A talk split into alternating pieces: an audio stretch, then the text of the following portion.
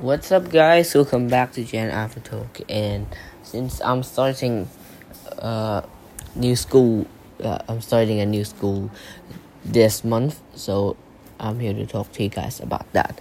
So, how to prepare for the new school year? It's hard, I know. After a few months away, uh, preparations for any school year can be overwhelming and intimidating. Whether you spend the summer relaxing or working, the transition to the regular routine of the school week can be a challenge. Some adjustments to your personal habits, mental preparation, and simple organization of your supplies can boost your confidence as you start the year ahead. So let's start with method number one. It's called preparing mentally. So, number one, review what you learned last year. You don't have to study for long hours. This can be as simple as reviewing the subjects that you study and skimming summaries of the books that you read last year. A quick refresher will get your mind ready for studying and make the first weeks back easier as you can see them as a continuation of process uh, progress that you have made. Reread your notes. Your class notes will remind you of the material you covered uh, the material you covered previously as well as the initial reactions to the material. Do not worry if you don't fully understand all of the concepts that you view. Re examining and rediscovering specific ideas is a natural part of the learning process. Make a list of what you have learned if you did not take notes or did not save them. Try a more active approach and list the subjects that you studied the previous year. Look at a report card or transcript if you need. Then list major lessons and ideas that were covered beneath each subject. You likely cannot remember everything, but the act of recalling previous progress will get you mind ready for mental work. To get this straight, uh, this episode uh, will be for people starting a new school year, but not not likely a, a new school. But in my case, in real life, I'm going to new school, so it needs to have. Uh, I need to make friends uh, and do socialized stuff, so it'll be harder than just going in a new school year at the same school. But anyways, let's get back. Two, always look ahead. Get a list of what you want of what you will be studying in your classes and get a sense for what you'll be learning. You don't have to work ahead if you don't want. Simply having a sense for what you'll be covering will prepare you for success. You may not be given a syllabus or required book list in advance. Some teachers and schools will be happy to supply this information if you ask. Others may not be willing or able to supply this information. Ask politely and be gracious if denied. Number three, set specific goals. If you want to get straight A's, you can develop a study routine with time dedicated to each class before the year starts.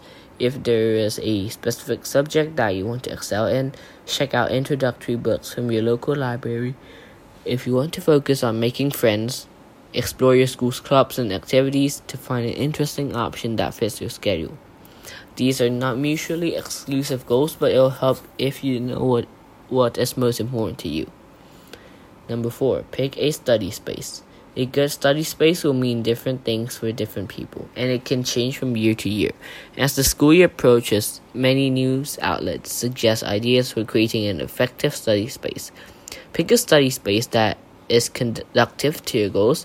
If you want to master a complicated subject, you may need to study in a library so that you can access relevant books. If you want to make new friends, look for a cafe or a coffee shop where you can talk with other customers while studying. Number five, acknowledging your typical distractions. If you can, eliminate distractions in your workspace or during set times. Find it hard to ignore a television, find a suitable study space with no televisions in sight. If noise distracts you, look for a desk in a quiet corner of the library or purchase noise canceling headphones. Method number two organizing your school supplies. Number one, purchase all required supplies. Your school may provide a list of materials that you will need, or you may need to make your own list of the supplies that you will need. Major retailers like Target and Walmart, as well as pharmacies like Walgreens and CVS, typically run promotional sales during the weeks uh, during the weeks leading up to the school year. You can often get all the supplies that you need in one stop. Plan ahead. While stores usually advertise back to school sales, some items may be cheaper during other sales. For example, clothing may be cheaper during end of summer clearance sales held before the back to school sales. Get your list ready in advance and look for deals throughout the summer. Check for additional student discounts. Keep your student ID handy as some retailers offer discounts if you can show that you're a student. As a salesperson, or look online for a list of major retailers with discounts. Number two, pack your school bag. Get your supplies ready in advance so that you will have a chance to double check that you have everything.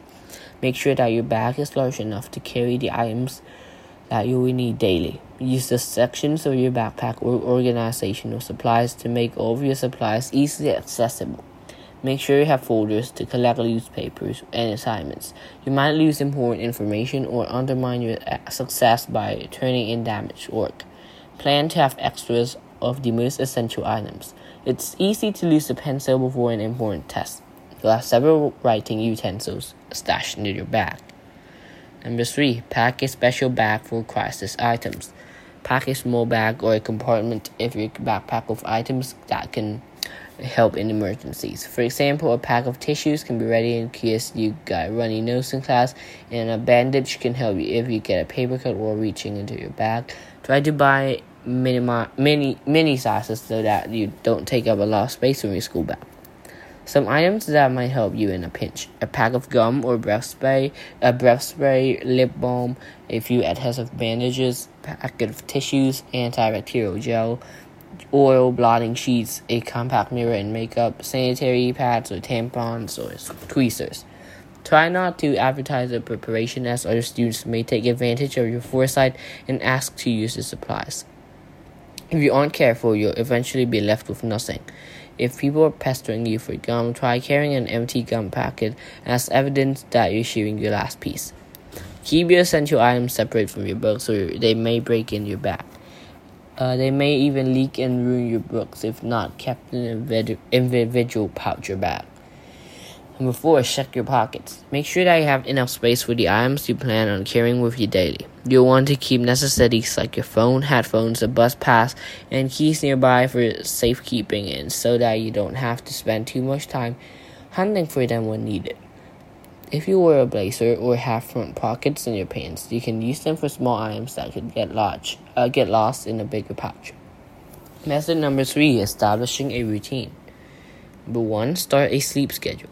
To function at your best, you will need to be well rested and alert at the start of the school day. If you have kept late hours during summer vacation, you may find it difficult to adjust to the earlier schedule, since the amount and quality of your sleep impact your academic success. It's important to start this adjustment before classes begin. Regular sleeping patterns lead to high quality sleep. Establish a routine of preparation for sleep and consistent schedule. Number two, study at set times.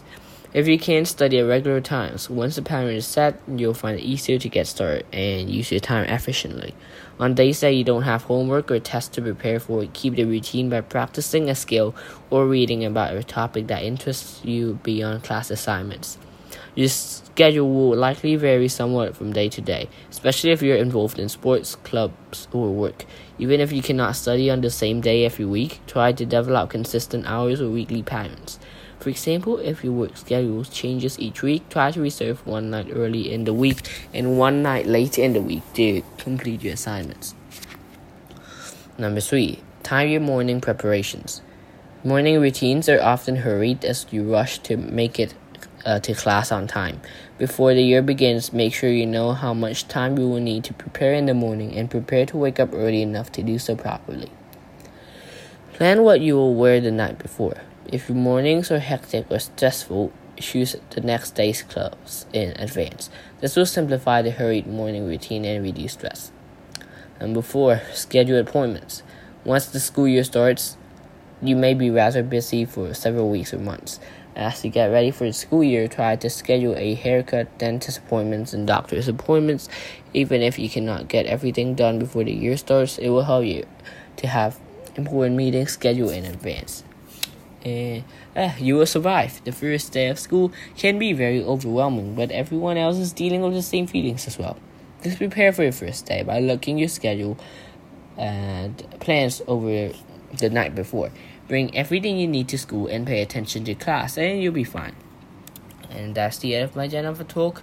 And if you like it, which I hope you do, please support me by hit the like, subscribe, and share button to anyone. I'll be very appreciated. And talk will say thank you and goodbye.